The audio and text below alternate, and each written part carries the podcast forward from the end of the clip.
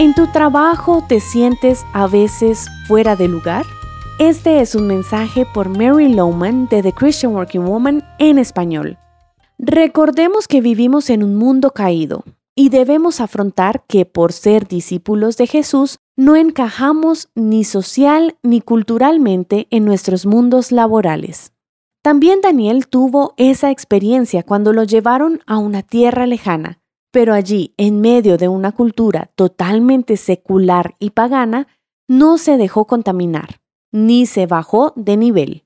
Jesús específicamente oró por sus discípulos así, No te pido que los quites del mundo, sino que los protejas del maligno. Ellos no son del mundo, como tampoco lo soy yo. Santifícalos en la verdad. Tu palabra es la verdad. Esto lo encontramos en Juan 17.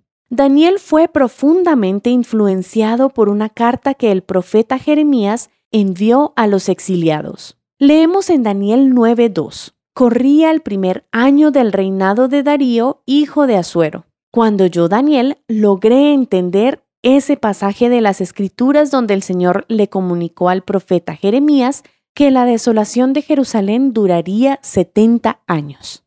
Esa carta era de la naturaleza profética, era la palabra de Dios. Lo encontramos en Jeremías 29. Así dice el Señor Todopoderoso, Dios de Israel, a todos los que he deportado de Jerusalén a Babilonia. Construyan casas y habítenlas, planten huertos y coman de su fruto, cásense y tengan hijos e hijas, y casen a sus hijos e hijas, para que a su vez ellos les den nietos. Multiplíquense allá y no disminuyan.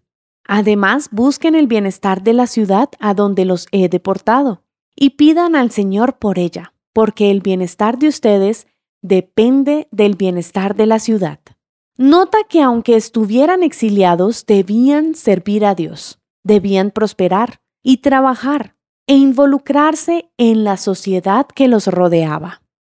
Yo creo que Dios tiene la intención que nosotros también nos involucremos en la cultura pagana que nos rodea que trabajemos en esa cultura, que seamos una luz en esa cultura y seamos exitosos, pero sin comprometer ni adoptar el pecado de esa cultura. Nuestro desafío es estar en el mundo, pero no ser del mundo. Daniel logró hacer esto muy bien y espero que tú y yo también podamos hacerlo. Encontrarás copias de este devocional en la página web de christianworkingwoman.org y en español por su presencia radio.com. Búscanos también en SoundCloud y Spotify como The Christian Working Woman en español. Gracias por escucharnos. Les habló Annie Sánchez.